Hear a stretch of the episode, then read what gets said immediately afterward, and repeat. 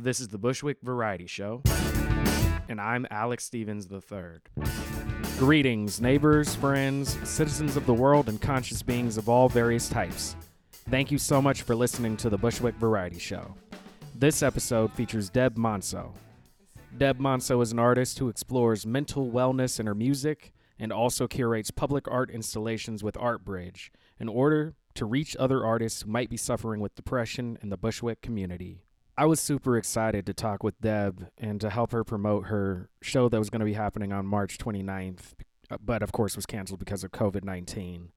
Um, she has a super cool music video called Never Go Back that deals with some of the topics that we talk about here mental wellness and whatnot. I hope you're doing all right. Um, I was kind of blue for a couple of weeks going through changes and whatnot. And you know, just reached out to my community and ultimately am pulling up out of it. So if you're feeling down, please reach out to me. You're welcome to hit me up. Um, reach out to your friends, loved ones. Don't suffer alone. Um, take care of your mental health. We're all going to be dealing with it. So, yeah, just take care of yourself and don't beat yourself up if if you're going through it. So, um, we'll get to the conversation here in a second, but just wanted to let you know. Of course, we were talking about a specific upcoming show. Um, I look forward to see seeing what else Deb comes up with during this time. But you should definitely check out the links in the show notes. Check out the music video and follow her on Instagram. She's a great artist and she gives back to her community. So it was a real honor to talk to her, and I hope you enjoy this conversation. So without further ado, this is Deb Monso. Let's have a conversation. All right. So, Deb Monso, how you doing? Everything's good. How are you? Thank Good. you for having me. Thank you for being here. Um, it was a pleasure uh, getting the email from Krista um, talking about what you're doing and seeing the new the new video that dropped. When did that drop? Uh, February 1st. And what's the name of it again? It's called Never Go Back. Mhm. And uh, what inspired you to make that video? So, Never Go Back was a song that I wrote back in 2018. Um, I wrote the song uh, pretty much when I was like at my lowest emotional point. I had um, just lost my job and I was like, you know what, this isn't life. And I don't ever want to be in this place again. So, hence the Never Go Back title. Um, then I came up with this idea of like kind of making it more of a like relapsing on toxic behavior. And I think I would say that idea comes from just being in Bushwick, living the nightlife, you know, meeting people, seeing people, you know, do the things that they do. And I was like, you know what? I think this would be a great opportunity to come up with something that symbolizes, you know, just toxic behavior in general. So that's when the idea of the video came about. I wrote a treatment and then I shared it with my friend who happens to have a film company and she was all on board. She was like, this is dope. Nice. Um, really excited to talk to you because the way you were introduced was with that video, and then you're also are you working with ArtBridge? I am. And then You you're familiar also um No? no. So I'm like so there was like there was a bunch there that checked a lot of boxes. Um, also you touched on it a little bit. The video talks about it, but dealing with um, issues of mental health, um, dealing with toxic behavior, and we were talking about it before we got rolling, but also not being preachy about that toxic behavior. Like, you know, I've lived in Bushwick 12 years. I was managing a bar for a big period of it. Yep You've seen it all. and it's really interesting um, because a big turning point for me came from losing my management position at that bar. I still bartended there for a while, but when that happened, um, it kind of coincided with my journey coming back to like acting and kind of getting back on path. But it was something being taken away that kind of started me uh, reevaluating everything in my life and and now like my focus is very much about like m- let me be the healthiest you know 100% person i can be um, so yes i'm super excited and not sure where this conversation is going to go but just yeah when when i was introduced to you i was like oh this checks like pretty much every box about what i'm trying to do here so yeah, we can go anywhere. So I guess yeah, let's let's talk about ArtBridge a little bit. Um, So, so I do volunteer work with a cleanup group called the Clean Bushwick Initiative. It's funny how things just evolve from one thing to another. Mm-hmm. Um, I got involved with that because before I took my time off, because after I got fired, I was like, I ain't working, so I didn't work for what? So what were you doing? Property management and project management, Okay. which is like an extremely two very extremely stressful careers. And um, I worked as a property manager for a developer for a few years, and then I moved into project management for a developer. And basically, my job was like to buy people out, move them out. Gent- I was like gentrification queen, you know, assess buildings, figure out budgets, you know, all that good stuff. Anyway, fast track that. Um, after I had gotten fired from my last job, I was miserable, and I probably was underperforming anyway, to be quite honest with you. Um, I was just like, I need to find my passion, you Uh-huh. know, uh, and I took a self development course, and within that course, I was like, "What's making me so angry? What's what what what what is driving me crazy?" And what was driving me crazy was the garbage in Bushwick. I mean, Bushwick is disgusting. Like it's like dirt everywhere, and these developers and landlords are raising the rent, but the quality of living is not matching the the rents, which I think is unfair. So then I reached out to this woman named Nicole DeSantos, who was running the Bushwick Clean Bushwick Initiative, and we decided to group up and start cleaning. Like we volunteer, we go out and clean. And I know it's I'm trying I'm trying to get to the point, but from that I came up with this idea of like, okay, so a lot of the litter problem comes from the traffic over the weekend with the tourists. They come to see the murals and the artwork on the walls. Why don't we send a message to them about keeping Bushwick litter free through art? Nice. And so, yeah, so I reached out. Thank you. So I reached out to the councilman's office, and I got to say, Reynoso's office has been amazing. Um, they gave me fundings. They connected me with ArtBridge, and lo and behold, they gave me two wall spaces. Riseboro gave me two. I got to give them props too. Gave me uh, two wall spaces, and it- you know, so everything's been confirmed. Um, we got really good spaces in the district where all the murals are, where all the tourists are. So actually, now we're shopping for an artist. If you know anybody to actually create a rendering and do the artwork. okay. Yeah, I'll keep that in mind. Um, know a lot of artists. I'm sure you do too. I do too, but I'm taking resume. You know, I'm taking I'm taking proposals. I'm taking ideas. Yeah. Um, we have the money already. Everything literally got confirmed last week. We have the walls. We have the money. Now we just need someone to come up with a great idea, and that's it. nice. Um, I'll, I'll put you in touch. I just think of off the bat upstairs, Jason Palmieri. Uh, he did the Peacock. That's up there. He's Oh, a dope nice. artist. Um, but yeah, there's there's so Plenty many. of people. It's Bushwick. It's Bushwick. Yeah. um, what was the personal development course? I did Landmark. I don't know if you're Oh, familiar okay, with that. yeah. Yeah, I did it for like the whole two years. Like I was like, because honestly, like I guess you know, my head was like, I was so depressed and I felt so empty. Like I was like, this this can't be life. Like I was I was like lifeless, you know, on on an emotional level. And it was affecting my love life. It, you know, I have a child. It was affecting, you know, my relationship with my son. It was just, I was just not in a good space. So, you know, I'm a fighter naturally. I'm not gonna sit in in that toxic pool of misery. I was like, I I, I know that there's some light in me somewhere. I just got to figure out how to tap into that. And um, that's when I decided to do Landmark. A couple of my friends have done it, and they've had success stories. And and I did it for two years. And I got to say, yeah, it pulled me out of that toxic, you know, that dark place. You know, and it motivated me to like give more. I realized through that program that, you know, it's not about me. You know, it, it's not about sulking in what I have and what I don't have. It's about finding your higher purpose and being that person in this lifetime. You know what I'm saying? Mm-hmm. So when I started to do little things and finishing projects, it, it just started to grow and grow. And before you know it, even with this wall project, you know, I went from two walls. I got like now four major walls. You know what I'm saying? I'm collaborating with other companies. You know, so you know, and I got a art project approved at Maria Hernandez Park. That's going to be the first uh, installation that size, a seven foot installation. So, you know, and it was just being selfless and just doing it with no agenda and just. I think my purpose was to be my true self, Yeah. um, and live my truth. And I just kept operating in that mode, and just stuff started to open up. Nice.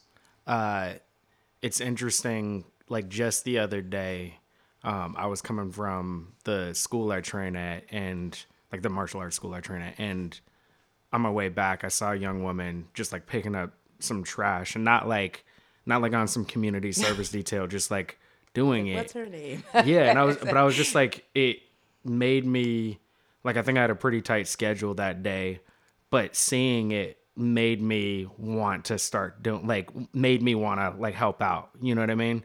Um so it's super powerful the thing of like not knowing like doing things that are in service i guess it's super powerful because you don't know the effect that it has on other people but me just seeing somebody do that made me want to do it you know? So it's super powerful. It's amazing. I mean we started off just um pretty much picking up garbage. And in the past two years, we've grown to like hosting sustainability workshops, which I think that's been have grown, and I think that's probably going to be our focal point for 2020, because part of dealing with the garbage situation is understanding how to mitigate the garbage, you know, separate it. You know, I'm not. I'll tell you that I'm not an environmentalist per se. I'm not an expert. I try to live my truth in that area too. I'm not perfect. Um, but nobody is and we don't expect perfection. We just want to educate people so they can do the most they can in their part and hopefully by educating them on how to separate garbage and how to be a little bit more conscious we'll be able to solve the problem like on a global level because it always starts in a community right? Mm-hmm. but i'd also push back and say i think you are an environmentalist if you're actually doing the work. You know what i mean? Like, like I, I, feel like i'm not fanatical though. I mean every once in a while i, I slip up. Like I, i've gotten better like when I first started and I wasn't educated, I didn't get into it like, you know, recycling. I got into it because I was like, I'm tired of this garbage out in the street. Literally, that was why I got into it. And then I was like, I can't be talking to talk and not walking to walk. So I changed a lot of habits. I don't buy bottled water. You know, I have like my coffee mug, reusable bags before they banned the plastic bags already. You know, so I, I've taken like steps towards changing my lifestyle. You know, mm-hmm. it's like diet. You know what I'm saying? Like you want to live a healthy lifestyle, you got to change how you eat. So I've approached the environment that way as well. Am I perfect? I mean, once in a blue moon, I slip up. If I'm in a city and I want coffee, I'll buy a cup of coffee, which is terrible, by the way, because those caps are hard to recycle. That's a whole other story. But I, you know, every once in a while, I slip up. You know what I'm saying? But I try my best to be like, okay, back on track. Let me play my part in this, you know, global issue. Mm-hmm. But I, and I also think like it's like it's very important to do what you can as a person but it's but it's interesting like with like environmental issues it really is a whole structural change that needs to happen. And so yeah i think you doing the best you can do as an individual is good but also like being feeling guilty about like the like the things like yeah you need like feeling guilty about the macro isn't helpful to the macro e- either. I you know what I mean? Um, it's not to say don't be accountable to yourself, but like, yeah, cut yourself some no, slack. I, I totally you know. agree with that. Like I, I tell, you know, I think that sometimes you got to take a little small step backward for the bigger picture. Um, and I am referring to like just being able to create a bigger presence in our movements, you know, you know, there may be times where we have to buy brochures, or there may be times where we do get plastic bottles, not disposable ones, but just little things like that to kind of become more known, you know, our presence because the more people know about us, the more they're inclined to join our cause, right? Um, but I think the best thing that we've done this year is definitely start those sustainability workshops because I, I mean, every time I hear, like we had one recently, we had about 70 people at the Star Bar um, it was very successful. And just sitting there listening to them speak, I was like, wow, there's so many things I didn't know that are just simple steps to like that help. You know what I'm saying? Yeah. So um, it's very important. Nice. So I'm happy about that. Yeah. Being a part of that. Um, and then so how so tell me about the process of making making this this music video. You reached out to a film company. How did you know who to reach out to? Um, yeah, how did well, how it didn't I... happen like that. You see, the beauty about living in Bushwick is like everyone's an artist, right? Yeah. So I was like working at a gym, and and I met a woman there. Her name is Mary Carroll. She's amazing, and you know I would talk to her about my ideas. We would train together, and I'd be like, or like I mean I would go off on all these ideas, and then one day she was like, "Well, let me see what you got."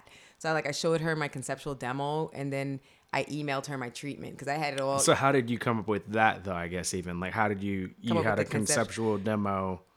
Just because like a lot of people just talk. Like it's one thing to just talk, but you were actually you were doing oh yeah, you know they say they say what there's a saying they say when preparation meets uh, preparation means opportunity. opportunity. I'm Yeah. all for that. I be having my stuff lined up like folders of like ideas because because at the end of the day, it's like I've always I always want to do music. Mm-hmm. So and I've been at it off and on for a long time. So just to back, go backwards, when I took the two years off of working a normal job, I spent those two years not only self developing myself as a human being, working on music. So that's why I had that conceptual album because I spent a good year of like trying to find my sound as an artist or my voice per se, and just writing and writing and writing. And I, it, I went into like two different music programs. Like I was just like really, really fine tuning my craft. It's dope. you know, Um, I was like, I got, and I had all these visions. It was weird. As I started to like emotionally heal, all these visions were coming, and I was just instead of just disregarding them, I literally would write them down. Uh huh. So by the time I spoke, met Mary and spoke to her, I already had my stuff laid out. And she was like, this is dope. And I was like so insecure about my stuff, you know, because that's a whole nother conversation. But, you know, when you're dealing with self esteem issues, you know, like craziness, you're like, nothing I do is great, you know? But I don't know. I was just brave enough to show her. I was like, this is an idea that I have. And she was like, this is actually pretty dope. So we worked together, found a location, you know, found actors, and So had you recorded the song by that point? the song was recorded at that point, Uh-huh. and actually her husband was the one who ended up doing the final mix. Okay. So it was like if I showed you the original version versus what he did, I mean, he took it to a whole nother level. I was like, all right, John. I was like, you'll forever mix my stuff. Like he he souped it up. He threw in the bells and whistles, and before you know it, I was like in awe. You know what I'm saying? So it was all happening simultaneously. So I had I actually recorded that song in 2018 went to one producer. He did whatever. I wasn't really crazy about it, but I still had my vocals. Mm-hmm. So when I had took the stems and my vocals to John, which is Mary's husband, he he threw in his sauce, and that's it. We're here now. sauce. It was like sauce. The visuals, like they threw in a whole lot of sauce, and then before you know it. The product was done, and it's crazy because when I first saw it, I didn't like it. I was like, "Oh my god!" It was like way too in my like I was like subconscious, like I don't like the way I look, like I was all freaky about it.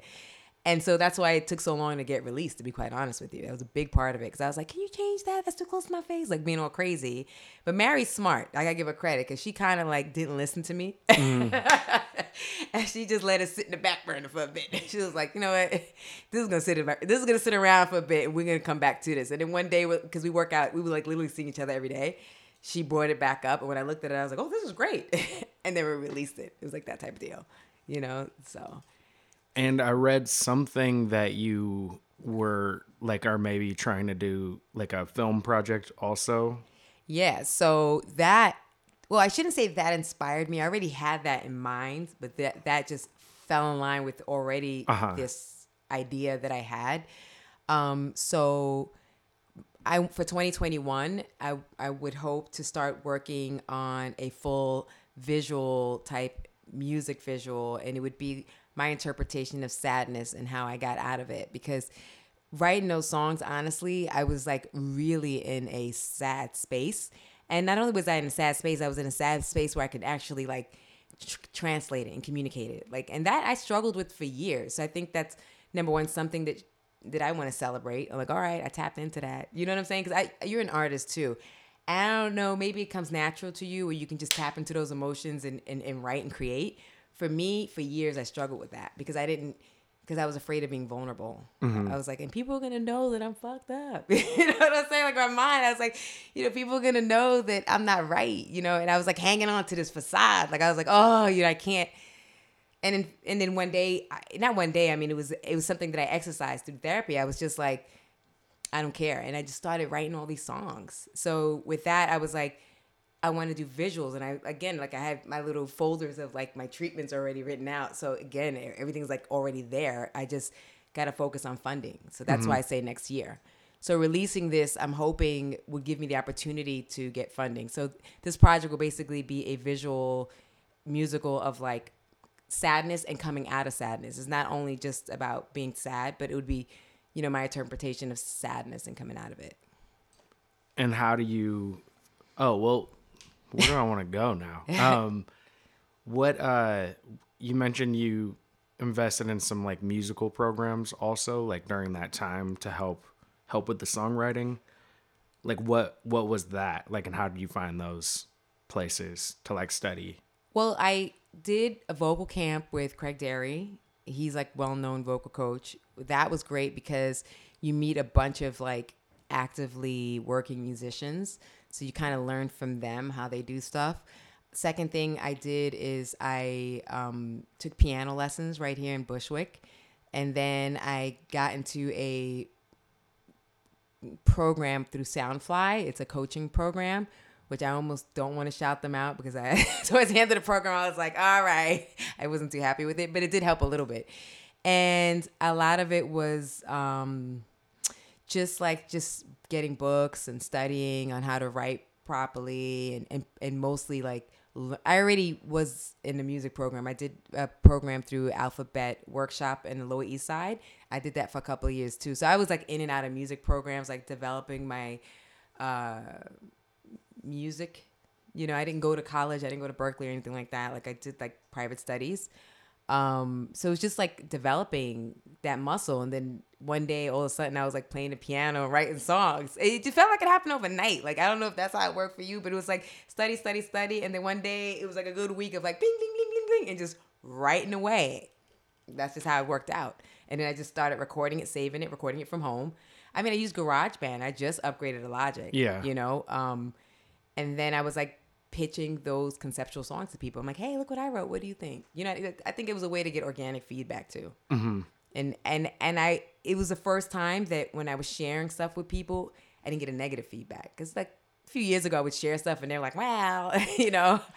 It's interesting. I had a one of my mentors talked about that, and there is a thing of protecting your process. Yeah. So there's like a point, and you kind of have to know it for yourself, but basically there's a point in the process where maybe you shouldn't share it like cuz it's like you're still working it out. That's true. Um and if you share in that process, like it depends on where you are, like I'm sure it'd be different now, but like if you share too early and you're feeling Unsure. not exactly, then it's not necessarily the best time because sometimes the idea just needs to form a little bit more because if you hear the negative feedback and it's not fully formed, sometimes it'll like discourage you from like going forward where it's like it might be a good idea, it just needs more work before, you know, or you have people who you can share it with who will give you the type of feedback that you need at that stage, you know?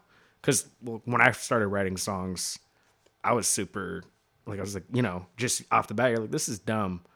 And there was somebody who was a musician who was like, no, that's good. Let, let's keep going. So Yeah, and I, I, I could get in. That's a whole nother conversation about like who you surround yourself with, who mm-hmm. you share with. You know, in the beginning phases of me making that decision, it was a life decision for me. It was like, I am not gonna die without putting out a body of work because some people want to travel all over the world and that's their life goals. Some people want to be millionaires and that's their life goal. My life goal is to create a body of work. that's it. So when I made that decision, like in the beginning, I was like writing and sharing stuff. And it was like, I felt like it was so much negativity. It was like, you sound off key. Ah. You was like hearing all this stuff and it was very discouraging.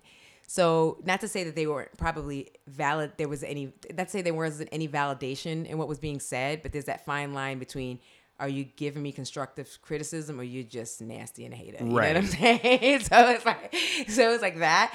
And then I, so I just, it was like as I started to heal and change a lot, my circle started to really change. And it was weird because then I started inviting like a lot more professionals in my life. And those are the people you kind of want to consult with because they're already doing it. You know, Yeah. you don't want to, you know, give a track to Betty from the block who don't know nothing about the process. She's gonna hear it raw and say it sounds like shit. You know what I'm saying? But if you give it to a professional musician, they're like, okay, I hear the potential in that. Why don't you add this and do that? So it's a different conversation, mm-hmm. and that I learned. You know, yeah. Um, also like talking about toxicity, it's like people, that's like the biggest thing right now for me. It's who you surround you with, who you surround yourself with, how much time you spend with them. And then it's like in general, I want to be around people that are doing things. Amen to that. Like even if it's not the same thing. Um, and then like yeah, we're talking about your music. I like one of the things I really love about it is technically you're a good singer and you have a different sound. And so the other thing is like with some people and I like I kind of have a different like both of us have like a have some R&B chops, Yeah. but That's where I derive from. Yeah, me I too. Grew up listening to '90s R&B. Me too. Me too. But my music, like I like it, but like I even though that's what I like, I don't like what I write tends to be a little different from that. Me too. Um and so sometimes even like if it's like people my friends that are like more listening to the same thing as me might not hear what I'm trying to do cuz it's different. But just cuz it's different doesn't mean it's wrong either, you That's know. what I'm saying. Like the, the the world of music is changed so much. Number one, it's so accessible. Everyone can be an artist now. Like, Mm-hmm. it's, and then you know the genres have been integrating so much lately with music. So you know it's timing. I remember writing music six or seven years ago. I was already kind of mixing things, and it just really sound crazy, and not in a good way. and then now it's like it all makes sense, you know, because nobody cares anymore. There's no rules. I don't think it's as defined as it used to be a decade ago. You know what I'm saying? And to your point, yeah, I come from an R&B background. However, I love alternative rock. I mean, I love Thom Yorke. One of my favorite singers is from St. Vincent. I love that style of music. So that's so a lot of my influences are there, but being raised there, it's like merging those two. You know what Yeah. I'm saying? Like I love Aretha Franklin. Yeah. you know what I'm saying? Yeah. I could belt out a tune in a heartbeat, but you know what? I prefer to be a little dial it back because that's what makes me feel like I'm communicating in the way I want to communicate. You know Mm-hmm. what I'm saying? So it's like all that stuff. Mm-hmm. one thing I found myself do early on with trying to do my band like was I was I was around a lot of rock musicians so I was actually I think in the beginning trying to be trying to go more in that lane and at a certain point had to also come home to like who I am. So it's not that it has to be one or the other. Exactly. But like I was maybe going too far. Not too far. You like you got to explore, but like you know what I mean? Like I was running from who I was a little bit, I think in a way. No, I feel that. I felt the same way. So what was happening to me in this decade of trying to do music, because I have a very soulful voice, mm-hmm. A lot of these soul bands, you sound like Etta. You know, you sing the blues. And I would do it, but it wasn't speaking to my heart. I was like, you know, yeah, I could do all that stuff. You know what I'm saying? And when I would work with producers, it was always like, you need to do like R&B and sound like this person and sound like that person because that's you know what your voice sounds like and I it just i it wasn't speaking to my soul. So that's what prompted me to take music lessons because I was like nobody's going to understand what's coming out of my head. Like I got to Right. figure this stuff out by myself. And then when I did all that and evolved, all this stuff started coming out. And it wasn't R&B music. It wasn't, you know, it wasn't blues, it wasn't rock, it was none of that. I don't know what it is, but it was none of that, you know. And I I was like this is what's speaking to me and I'm just going to write that way. And I don't care, you mm-hmm. know, what it sounds like, you know, and that's the birth of like never go back, you know what I'm saying? And it was the whole thing of like I was always afraid again to be vulnerable and and and, and I was I am. I mean, I've gotten I've changed a little bit, but I write a lot of depressing songs. And I was like, I don't want to put that out there. People are going to think I'm miserable, you know, but I was like, this is what's speaking to me. There's a lot of miserable people out there, you know. Mm-hmm. I was like, I, I'm just gonna do it. I don't care. Well, and it's I think like that the the song what's the name of it again? Never Go Back. Never go back. Yeah. Like um I think it's talking about a depressing topic, Yeah, but in a way that's not depressing. yeah. That's how I pretty much write. Yeah. I mean, and I trust me when I wrote that, I was like the epitome of depressed. In that time, I was in my bed like, I was like so depressed, you know. Um, and I was like, I don't ever want to be in this space again, you know. So that's what came out pretty much and um yeah i write like that. Like you know i like to use major chords and then you know write lyrics with undertones of like sadness or very melancholy vibes you know it's just or really slow. That's just how i write you know? But yeah that song was definitely birthed from being super depressed. Yeah. i mean yeah and, and i love it. Like i'm not mad at it you know? And i feel like it's been very well received. It's amazing you, you know and You said you never want to be there again. Yeah. Um, and that's like a interesting question, getting into like the mental health aspect because I do I I think well, I th- I know I've been in some depressed stages at different times and definitely some of the music I've written before came out of that as well. Um, and then getting out of that I guess like the last few years, something that's been and why I was excited to talk about to talk with you about this is I a few years ago, around the same time everything happened, big change in my life. Uh, basically, I went and got a physical, and they asked some questions about mental health, basically, and then they were like, "Well, according to your answers, you're depressed." You're like, And my answer, well, my answer was actually like, well, so what? Like, so what? Yeah, I have a lot going on. And they were like, you know, you don't have to be depressed. And it kind of got me, kind of woke me up to like, oh yeah, like actually, just as I want to get in shape and everything like that, like physically, um, maybe I should like work on my mental health as well. So like the last few years have been pretty focused on both of those.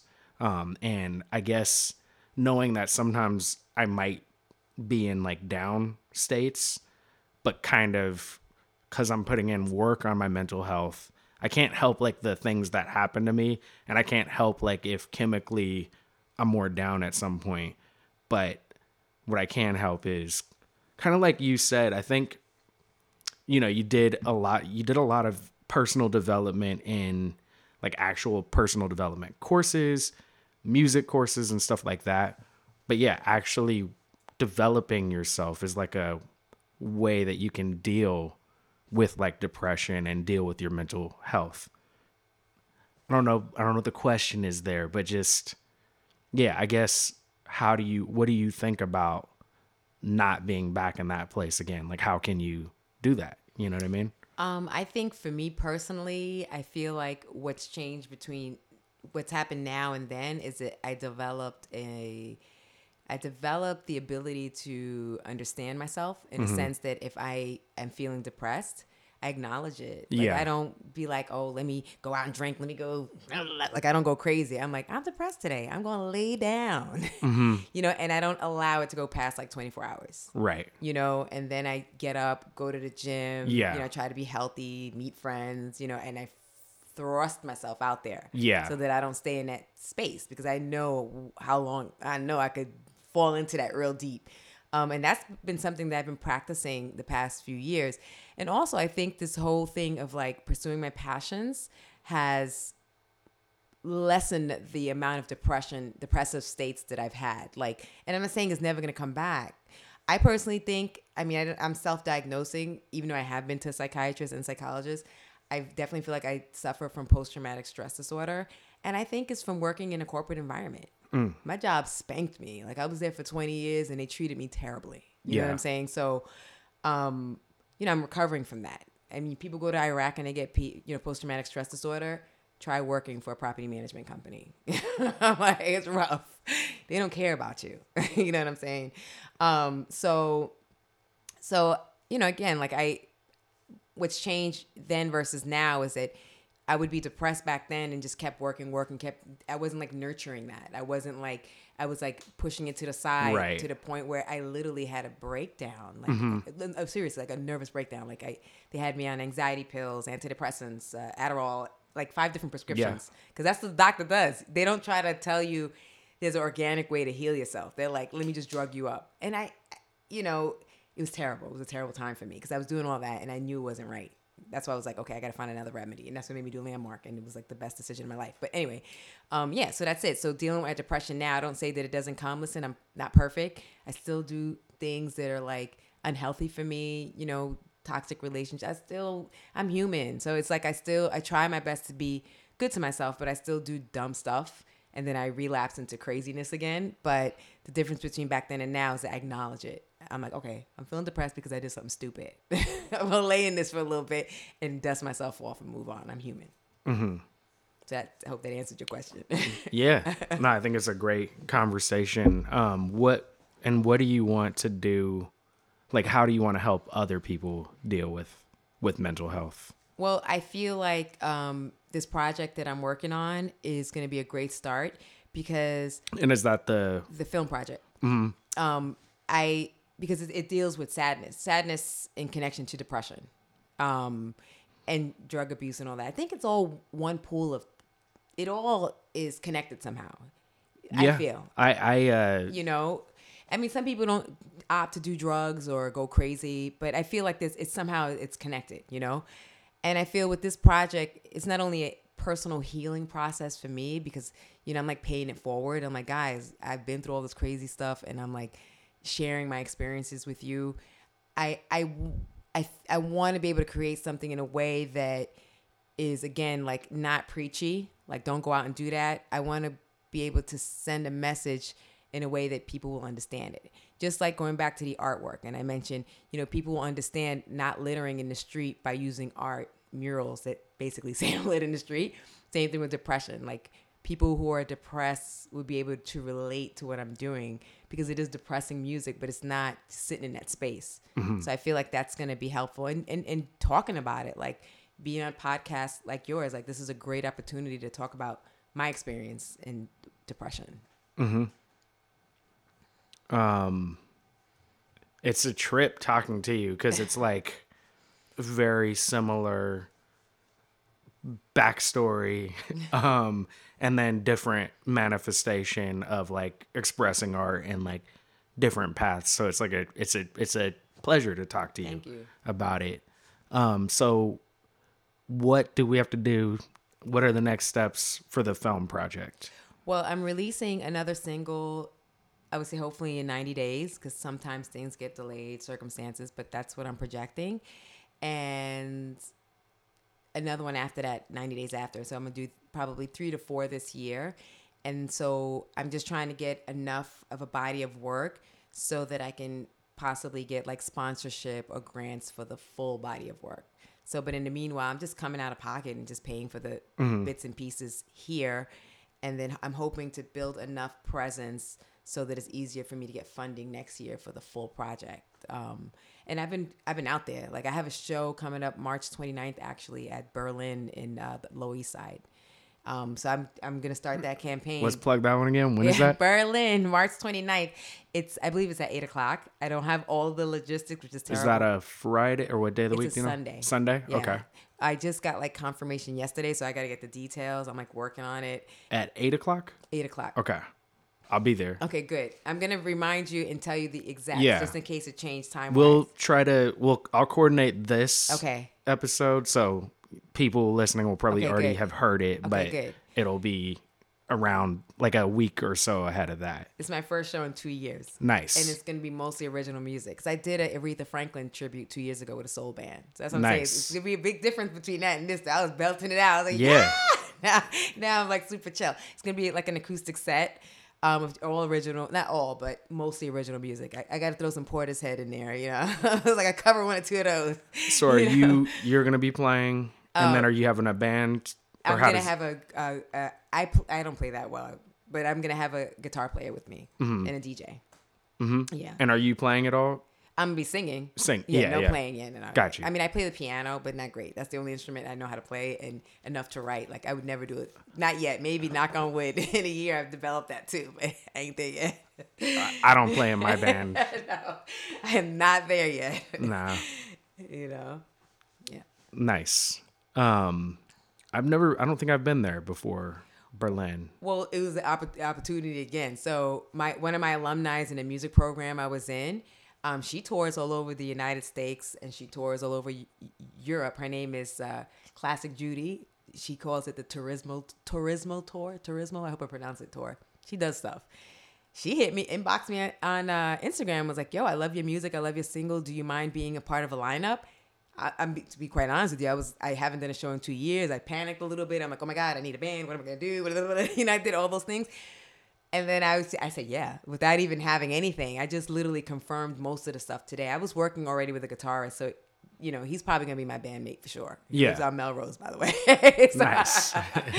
so, so I was like already like so so that all got as I was like I don't have the full deets, but I'll have them hopefully in the next couple of days. But this just happened like last week. So she I, I was like, I mean, what would you have done? I was like, I don't want to miss out on an opportunity. This girl may not have a huge social media presence, but she get paid for all her gigs and she's traveling all over the place. So I'm like, I might as well jump on that, you know? Perfect opportunity. Let me know if you guys need anybody else on the bill. Actually, okay, I'll let you Um, know. Cause she, I don't know how her name was Classic Judy. I don't, I don't know how she do it, but she she has shows and she constantly has people like she gets paid. Like you know, she's doing her thing. So, Yeah. So when she approached me, I was like, wow, this is like God. You know what I'm saying? And Yeah. It's, it's good to get myself out there too. Definitely. Yeah. But I'll Uh, definitely let you know because they, I am sure they always need someone. Yeah. Um. Hmm. Uh. So. So you said. So that's coming up. That's gonna be March 29th. 29th. For sure. Okay, so the, the, time, end of March. I'm like not sure of. Yeah. So I'll get that for you. Yeah. Um. And then you're gonna release the second single. yeah. And I- what's the name of that one? That one's called Cocaine Maine. Okay. Do you want to hear about that? Yeah. so that one, I'm finishing up the recording stuff. Hopefully, in the next couple of weeks. Um, is a song I wrote. I was dealing with this guy who was a heavy cocaine user, like uh, you know, and he was just not right. So it inspired me to write that song. I I, I was. T- Thinking to myself that when I do drop my EP, I'm gonna name it Cocaine Chronicles because a lot of I like it. because a lot of like you know what inspired my writing was through this dude. And it wasn't because i'm gonna be honest with you it wasn't because i was obsessed with him or in love with him. It was just me dealing with that was a reflection of where i am. Like i'm like wow i'm a hot mess. I'm dealing with this cocaine dude. He don't want to be monogamous. You know it's, it's just a jacked up situation and i'm just letting it happen because i'm messed up. You know what i'm saying? So it was just a mirror of like the space that i'm in. I mean or was living in during that time. So so it inspired me to write the song called Cocaine Maine. Like it was basically saying like he'll never be with me because he's messed up. Like how am I gonna expect him to commit and be that person if he's a hot mess? And why am I even entertaining it? Mm-hmm. You know, so so yeah. So I'm saying so everything I hope to release, I hope again that it's like I'm trying to keep it on a deep, not deep, organic level. I don't want to be like I'm trying to be deep. No, I'm being real, and I don't want to censor that. And I hope people can relate and people can feel it. you know? Well, and so like people listening, check out, you know, Never Go Back. It'll be in the show notes of this. Um, but that one and getting like so now I'm getting the theme more. But that one, a lot of it, like it starts off, everything's going backwards and reverse. So when we I wrote the treatment to that, the I guess the premises or the you know, it has a lot of meaning in my opinion. I wrote it to be meaningful. Uh huh. So obviously going backwards is you're reverting to certain Right. behavior. So that's why we were like, we're gonna do it backwards because it's it shows someone who is just reverting back to toxic behavior. You know, in the video, I'm like doing coke. I'm with two guys. you know, I'm having a good old time. But there's times in the video where I'm like, I blank out Uh huh. And I'm like emotionally distressed. Yeah. You know what I'm saying? So it's like, you know, we wanted we wanted to express that. You know, that whole idea of like we're out, we're having fun, we're moving very quickly, you know, reverting to craziness, but the after effect of it, like what happens when you're alone. You're you know, I don't I, some people, you know, that's their life, they're happy with that. Some people, me personally, I would be alone and feel like a hot mess. you know what I'm saying? I'm like, I did all of that. And I can't even ask that guy to fix my tire. you know what I'm saying? So it's like, it's like, what am I doing? Like I'm questioning myself, like, what is wrong with me? You know what I'm saying? So and then I would relapse into a depressive state. Yeah. Yeah.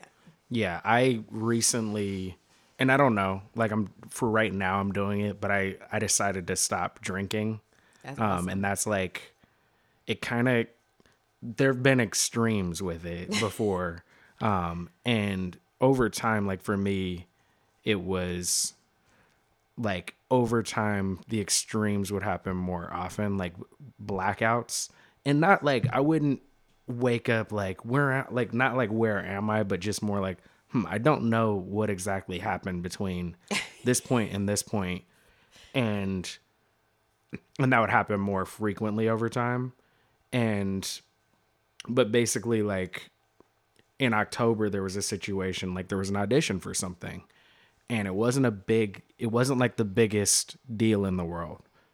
But it was like a short film. It was set in Harlem. It dealt with gentrification and it was set in like three different times. So I think I was supposed to be like a modern person and this was just a casual kind of situation where after work one night like wasn't a blackout situation, just had one too many drinks and was having a good time. But then the next morning, when I could have taped that audition, I didn't. And then I was hungover. And then after work that night, had some drinks. And then I was hungover. So it like went. And then basically the weekend went. And then the director removed the invitation to send in the tape. And basically it was kind of like a wake up call. It wasn't an extreme thing, but it was sort of it was like a little thing that hurt and made me realize I've been like kind of using that as like a self sabotage thing. And then I, you know, there's like, I'm around extremes. I know the extremes. Me too. But sometimes I think for me, my experience is sometimes you lie to yourself about the mess you are sometimes Absolutely. by saying, like, well, I'm not that bad. And it's like, just because I'm not having that extreme, like maybe my extreme is in a different way that maybe I, yeah, maybe only I see, but, but not usually. Usually some other people see it too, but it doesn't matter. It's like what matters most actually is what I know to be true. Absolutely. I, I for me, I, I, always say like I have to have a relationship with myself, like mm-hmm. my body. And to your point, like we live in this air, Bushwick, and Bushwick, it's embedded in the culture here, where it's like there's a lot of restaurants, there's a lot of bars. Like I remember the first year living here, like I was out drinking to yeah. three o'clock in the morning about four or five times a week. What else is there to do? Yeah, you know what I'm saying. And that rolls into like other behavior because mm-hmm. you're like drunk all the time. You know what I'm saying? You meeting up dudes and all this other crazy stuff. And then I realized like it just I was always feeling unhealthy. I was like yeah. I was feeling tired. I was getting bloated. I was like I it was like it's just and then I this whole process of like self development and getting out of the craziness I started to slowly wean myself of alcohol. I'm not saying I don't drink. I'm just saying that Yeah, and I, I don't know that I, I won't I ever would never say that I'm a quit, right? Yeah. I'm like, I'm say that. but but yeah, but like right now I'm like trying to be I'm trying. I'm exploring this other extreme with it. We'll see. Um, yeah. I'm hoping that the culture change a little bit. I don't. I feel like a lot of it because I meet a lot of. I have a lot of friends, and we meet at the bars. Yeah. we're like we're like Thursday night at the Rookery. I mean, yeah. I go in there. I know everybody up in there. I, I worked there for a little bit. okay. Yeah. I know. I have a whole posse in there. Okay, and they all drink four or five times a week. So it's like it would be great to kind of turn that culture around to a more like healthier culture. I'm like, why don't mm-hmm. we all mm-hmm. meet for yoga instead of getting drunk? You yeah. know what I'm saying? Yeah. I mean, I don't know if it's gonna happen or when it's gonna happen, but that would be nice. Well, you know, that's something like I've been growing to love about uh like filmmaking and stuff like that. And that's the thing about working on projects. It's like when when you're working on a project, and I actually had one of my mentors say this today. She's like a goal a goal is there so you have something to pursue. It's not about like of course you want to get achieve the goal, but actually the pursuit of the thing is more important. I agree with that. Like so that you're busy pursuing things and working on things. So it's like when you're working on a project, if you're working on a film, takes all these people collaborating to like make something happen. When you're doing that, you don't have time for like the other like you're that's what you're doing. Not to say that you won't go out and whatever after, but it's like well, yeah, you goals. Like you get me, together like, do things. I'm a singer. I mm-hmm. can't be smoking weed, cigarettes. I mean, I still smoke weed, but I can't be like carrying on, getting drunk, and you know, I'm like, I gotta, and I can't be having two, three hours worth of sleep. Like I, yeah. I, I, need to be fully rested. Yep. I need to practice every day. I need to be physically fit. You know, I have to have that commitment if I'm trying to have success in this. You know what yeah. I'm saying?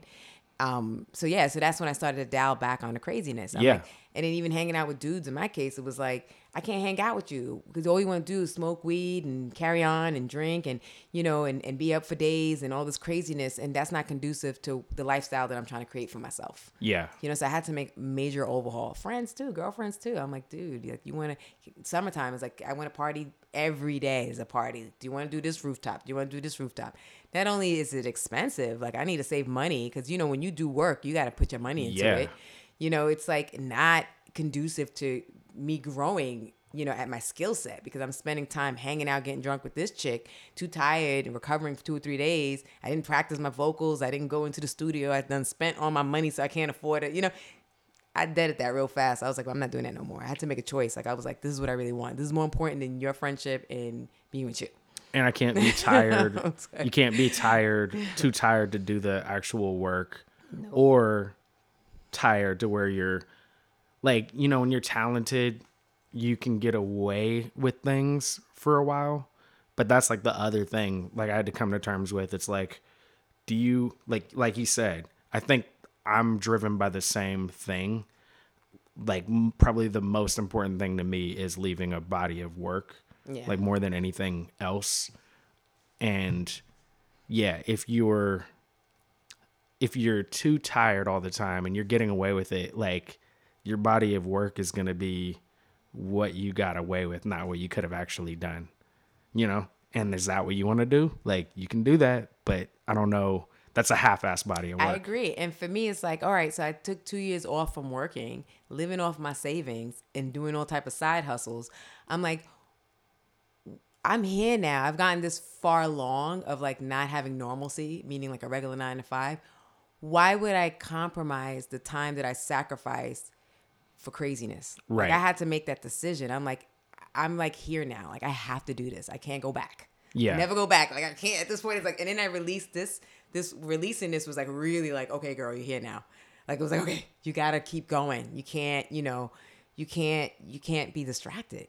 You Yeah. know. So I, I, I, but it, you know, during the journey, and I've been aligning myself with more people that are encouraging, that are helping. It's weird. It just, it's like a natural way of progression where it's like the more you are invested in yourself, the more you're invested in doing what you're doing, the more people start to align with your purpose and you start meeting people, yeah. you know? And that's what's been really happening. Like this gig, March 29th, the girl inboxed me out of nowhere. She don't know what other music I have. I might come out there and sound crazy.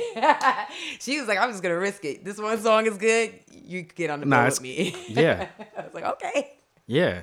Nah, it's great. You know so yeah that's just how it works so me getting that positivity and i, I can imagine that it's not going to always be like that but what i've got i don't take for granted what's happening now um it's just been motivating for me to be like okay i really really need to like structure myself and, and get down mm-hmm. you know Where's the best place for people to follow you and keep up with what you're up to? I would say my Instagram, Deb Monso. Mm-hmm. That would be the best place. 'Cause I don't really have anything else. I tried to do like an artist Instagram, but nobody was following that. so I have two. I have the Deb Monso and Deb Monso, but Deb Monso would be the best. Nice. Yeah. And is there anything else you want to talk about today? I mean, it's up to you. I mean, we covered the depression, the mental health stuff. I think we covered we covered the music, the journey. I mean, you tell me. no, I think it. I think it's good. Um, definitely keep me posted on what you're up to. I'm I'm personally very interested in what you're up Thank to, you. and hope we can collaborate. I would love that. somehow. I love that. Um, cause yeah, cause it's yeah, it's a pleasure. Thank you. Um, Same here. I- And I think you should be very proud of what you've done so far. Thank you. and I have faith um, that what you're going to do is going to be important Thank and you. and exciting. I yeah, hope um, oh, it's really good. You know, I, I just think like again, like it's like I'm just trying to keep it real organic and come from that space. Cause I've, you know, I've tried music a couple of times. I'm off and on. I even had a manager at one point, my own radio show. okay. And I remember like being coached into like I told you this before, like you need to be like this, you need to sing this, and I never, it never sat well with me. But I could leave on this note. I mean, I'll tell everybody like, your your time is your time, and you got to trust yourself. Uh, and that was not my time at that time. This is now, and I'm not gonna tell my age, but I'm not a spring chicken. You look you look good though. I'm like, however, you know what I'm saying? Like, I'm good. Like, I'm like, I could, I could do this now. Like, I ain't mm-hmm. worried about all that logistics because I'm coming from some real place. Like, I'm coming from real, like a really real place. And I feel like that's very far and few these days. You know, it's a lot of stuff that just to me doesn't come off as organic. There's a lot of stuff that does, and I would hope that that I would fall in line in that space. You know what I'm saying? And I just want to be that person. You are. Thank you you. are. Yeah. yeah. Um, so March 29th. Yep.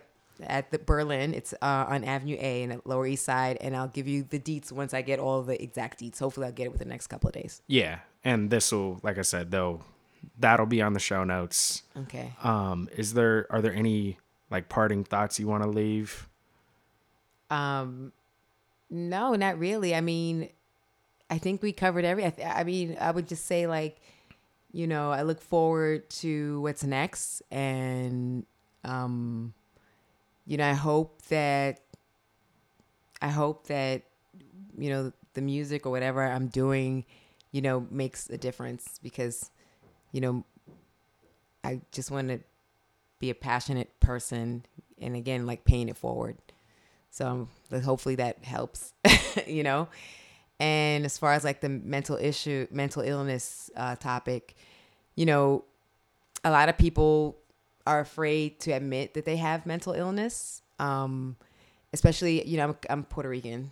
I come from a Latin family, and uh, depression is viewed as weakness.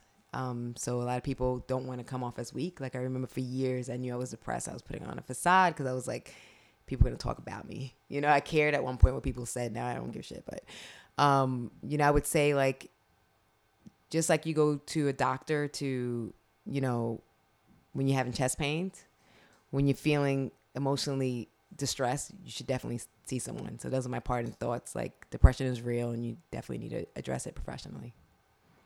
Well, thank you for sharing that. And I agree. So thank, thank you. you. and thank you for having me. Thank you for being here. I'm really glad this connection was made. So, Awesome. yep. So that was my conversation with Deb Monso. As I said before, please check the show notes, follow her on Instagram, and check out her music video, Never Go Back. And I was just thinking about that title, Never Go Back.